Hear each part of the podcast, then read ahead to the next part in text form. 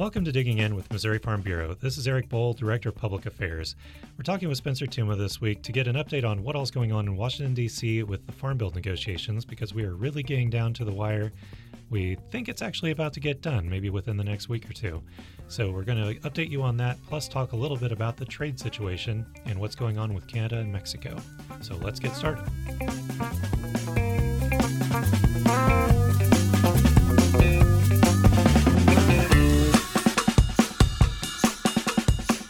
Spencer Tuma is our Director of National Legislative Programs. And Spencer, it's good to have you back this week. We've uh, taken a week off of talking about what's going on in Washington, D.C., because we were able to speak with Gary Wheeler last week about the situation with the soybean crop this year. And uh, a lot happened in the last uh, couple of weeks since we discussed things, and we've really had some major developments along, especially the lines of the Farm Bill and trade. So uh, let's start off with getting into the Farm Bill and where we stand on that. Uh, we started back in D.C. this week with Congress, and uh, it sounds like they're actually making some real progress. Yeah, so there's certainly no shortage of things to talk about in agricultural policy right now. Uh, Congress did return on Tuesday after Labor Day from their month long district work period in August. Um, and actually, the Farm Bill Conference Committee met on Wednesday, September 5th. Um, it was their first formal meeting of the entire 56 member committee um, to discuss the House version of the bill and the Senate version of the bill and how they might be able to reconcile some differences before the end of the month. And those, just to recap, what are the major differences between the House version that passed and the Senate version that passed? So the House bill uh, made major changes to the nutrition title or the Supplemental Nutrition Assistance Program. Some people know that as the SNAP program. It was formerly known as food stamps. Uh, the House made several major changes to those program eligibility requirements for uh, able-bodied working adults without dependents. That was the main program they made changes to. Made some pretty significant changes to the eligibility requirements for um, for that title, uh, as well as proposed that the acreage cap for the Conservation Reserve Program, or CRP, be raised up to 29 million acres with a cap on county rental rates. Um, so currently the uh, CRP cap is at 24 million acres. So from 24 to 29, that's a pretty big mm-hmm. uh, jump in the acreage cap. Missouri Farm Bureau policy, of course, supports keeping that cap at 24 million um, and focusing our conservation dollars more towards working lands programs like EQIP. Um, the Senate bill they raised the acreage cap up to 25 million acres, so still a difference there, but a little bit smaller of a difference. And the Senate bill did not make those eligibility changes to the SNAP program. Mm-hmm. So, um, of course, the nutrition title is the part of the Farm Bill that accounts for the most funding and is um, arguably the most partisan in nature. Hmm. um, so, that's going to be the biggest hurdle, I think, to get uh, to the finish line with a final bill. Yeah, and that's I don't even know if it's arguable that it's sure. the most partisan yeah. part of it is it's definitely the the biggest touch point of difference between the two parties and, mm-hmm. and what really was the difference between the House vote, which was extremely narrow, yes. and the Senate vote, which was the widest in history. So um, we actually have a lot of difference between the two sides, uh, the, the House version and the Senate version, based on that SNAP eligibility uh, change requirement mm-hmm. as well. Um, one of the studies that I just saw, I think this morning, was that if they eliminated the categorical eligibility uh, from the SNAP program, that would take about 2 million people off of the SNAP program.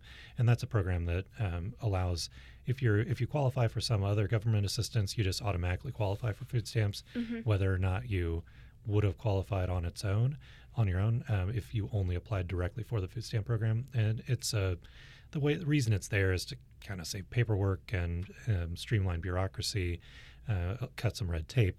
But it also makes people say, well, if you wouldn't qualify for the program on its own, why should you qualify for it just because you you know get LIHEAP money or some other type of money um, from your state? So that seems to be a giant point of disagreement there. It is a huge point of disagreement. And like you said, that is the reason that the vote margin was so narrow in the House of Representatives to begin with. If you remember, the first time they brought the bill to the House floor, um, it failed by about 30 votes. It had both Republicans and Democrats voting against it.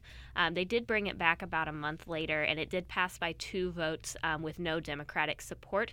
In the Senate, we had a much more bipartisan process. Um, so I think that there's four big key players in this Farm Bill Conference Committee. Of course, Congresswoman Vicky Hartzler, we should mention, is uh, the lone Missourian who is serving on the House Agriculture Committee and was also named a House Farm Bill conferee. So we're grateful for her leadership on ag issues.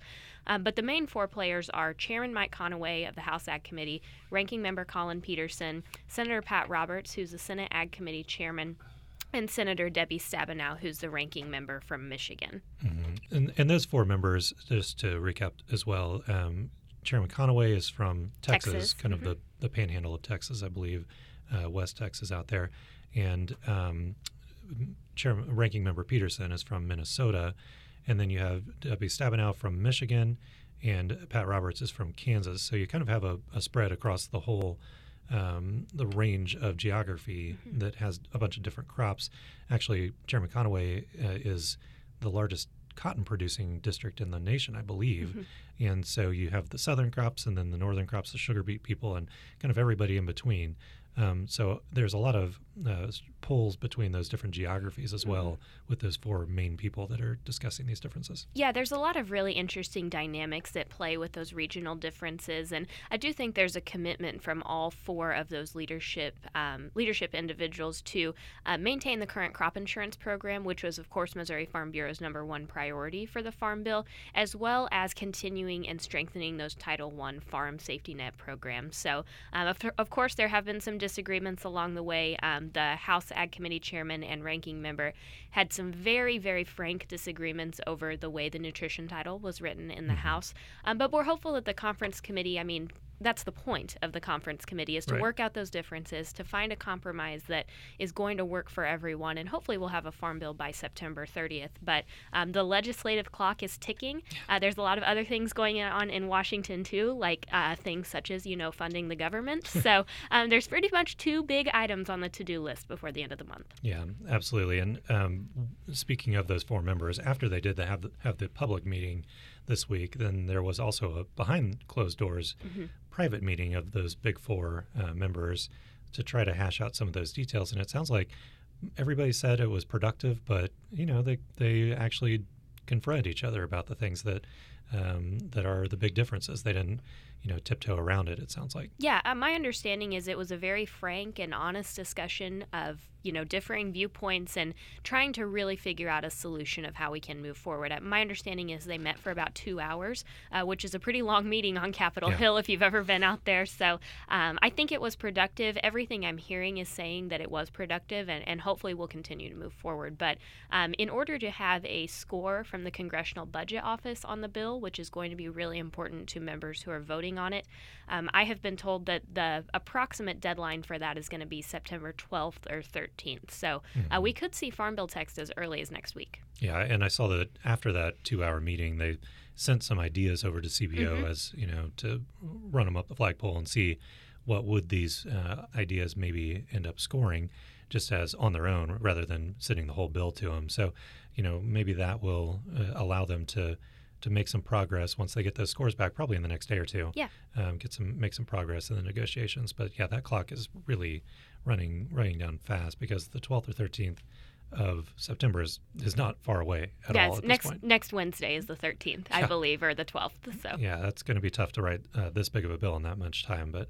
Uh, hopefully they'll be able to iron out those differences. Yeah, sure um, hope so. And and like you mentioned, there's several other things on Congress's plate at the same time. Not to mention the fact that uh, you know, DC is kind of in turmoil this week, mm-hmm. given the Bob Woodward book that came out, and then the anonymous op-ed in the New York Times by a senior administrative official, administration official. Um, those have seemed to just throw everything on their head, which, you know, to some degree, I think that sometimes helps things like this get done because then there's not so much media attention mm-hmm. on these negotiations, and they're able to just kind of move through without um, everything blowing up. Yeah. But you know, there, when distractions happen, sometimes it makes everything just grind to a standstill. So right. We'll, well, see. There's certainly a lot going on legislatively, and then in the media and off the hill as well. But uh, we also should mention that the um, Senate Judiciary Committee is holding oh, um, right. their confirmation hearings for our new Supreme Court justice nominee um, from the Trump administration. Mm-hmm. So um, that's Amazing. that's I a very forget that. that's that's caused, caused right a lot of media attention to be focused focused on Capitol Hill on the Senate side, Mhm. um, and and has taken up a lot of the, um, I think, taken a lot of air out of the room as Yeah. far as things going on in DC. Well, and the same day, uh, they're also having Senate hearings. Well, uh, maybe it was a, it was a House hearing Mhm. with um, Twitter CEO Jack, Jack Dorsey. Dorsey. Mhm. So really, this is one of one of the busiest weeks in DC that we've seen in a long, long time. And like I say, that may actually bode well for the Farm Bill being able to kind of quietly sneak its way through, um, and and get something actually in front of the members to vote on. So Mhm. keep on crossing our fingers. But the other big issue that that's really uh, hanging over everyone's head is government funding. Mhm. And actually, this is something that the timeline scares me a little bit. Is that the uh, end of the fiscal year for the federal government is September 30th. So the, the uh, Congress needs to pass something before that, or else there will be a shutdown. Mhm. And I saw some reporting earlier this week that the uh, the House especially is really planning and hoping to get a funding bill passed soon, really early, and then head out of town. Yeah. And if that's the case, they might not have an opportunity to vote on the farm bill Right. uh, if they if they say vote on something next week and then go home to campaign. Honestly, for a couple of weeks of additional time that they hadn't scheduled to, um, that could really make it hard to even get a vote. So. Uh, any news you've seen on on the funding piece? No, so I haven't been following it quite as closely as I have been following the Farm Bill, to be quite honest Yeah. with you. But um, I did read earlier this week that it looks like on both ch- in both chambers they are farther along this year on appropriations bills than they have been in years past. So I think Mhm. that's very encouraging. Um, I do think the administration. Uh, when they signed the last short term budget extension, um, they reiterated the fact that they would like to see this done the in regular order, the proper way, not done through an extension. Mhm. Um, so I do think that puts a little bit of pressure on Congress. Um, however, a lot of things can happen between now and the end of the month, and um, as things get busier, I just don't know how the chips will fall. Yeah. Well, we'll uh, keep on watching that closely. The other issues that are really hot in the ag world right now mostly revolve around trade. Mhm. And we've had some pretty significant developments over the past couple of weeks on that. Uh, what have we seen there? Yeah, so actually, for the first time in several weeks, I do have good news on trade. So, um, actually, some very positive developments have happened. Um, the Trump administration announced last week that they have reached a preliminary agreement with Mexico on a renegotiated NAFTA, which is very good news, especially for our pork producers and our corn producers, as, among others. Mhm. Um, my understanding, and I haven't had the chance to um, review the agreement in full, but my understanding is that that will return us to zero tariffs on agricultural trade between the two countries. Mhm.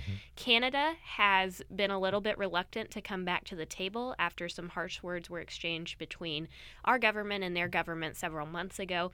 Um, but I do think now that we have things pretty much buttoned up with Mexico, I think Canada wants to come back to the table. Talks Mhm. are taking place. Um, they're moving pretty slowly. Of course, our big hangup uh, with Canada, of course, is their dairy supply management system, and we would really like some additional market access into the Canadian market. Um, they're very protective of that system which has caused the negotiations to move very slowly, but they are moving, which is progress from the last time we Mhm. were on the podcast. So, Congress has to reapprove a renegotiated NAFTA. It can't just be done unilaterally by the president. So, he has sent an official notification to Congress that a deal has been reached with Mexico, and they have given Canada until the end of the month to come to the table and really start making progress on an agreement. Yeah, and that's really is huge news because Canada and Mexico are our number one and number two trading Mhm. partners. And like you mentioned, corn especially is a lot of Missouri corn goes directly to Mexico. Yes. um, shipped on the Kansas City Southern Railroad. A lot of it is uh, that's called the NAFTA Railroad by a lot of people, and um, so that's extremely important to Missouri farmers. I believe I saw that um, before from from the time before NAFTA was passed uh, back in the 90s to today, corn uh, sales from America to Mexico have gone from just a handful of million dollars a year to over three billion dollars Mhm. a year. Yes. I mean, it was like double digits of millions before. Now it's three billion. So that's a just a massive amount of increase, and we we need to have that uh, as a continuous uh, purchaser of the goods that we Mhm. that we produce, especially right here in Missouri. Yeah. Um, so that is definitely positive news. But you know, there's a long way to go before we get Canada uh, completely ironed out, and that's important too. Right, and we still have to remember that there are still a lot of ongoing issues with China. Um, mm-hmm. Many probably saw that last week the USDA also announced the details of their market facilitation program, which is um, sometimes known as the trade aid package. is going to provide direct payments to eligible producers who have suffered losses due to trade uncertainty mm-hmm. around the world. Um, so we're thankful that the USDA and the administration has seen the need for such a program for farmers and ranchers. Uh, unfortunately, Missouri Farm Bureau had advocated for special consideration of our drought impacted counties um, because we are still experiencing a very severe drought in some parts of our state.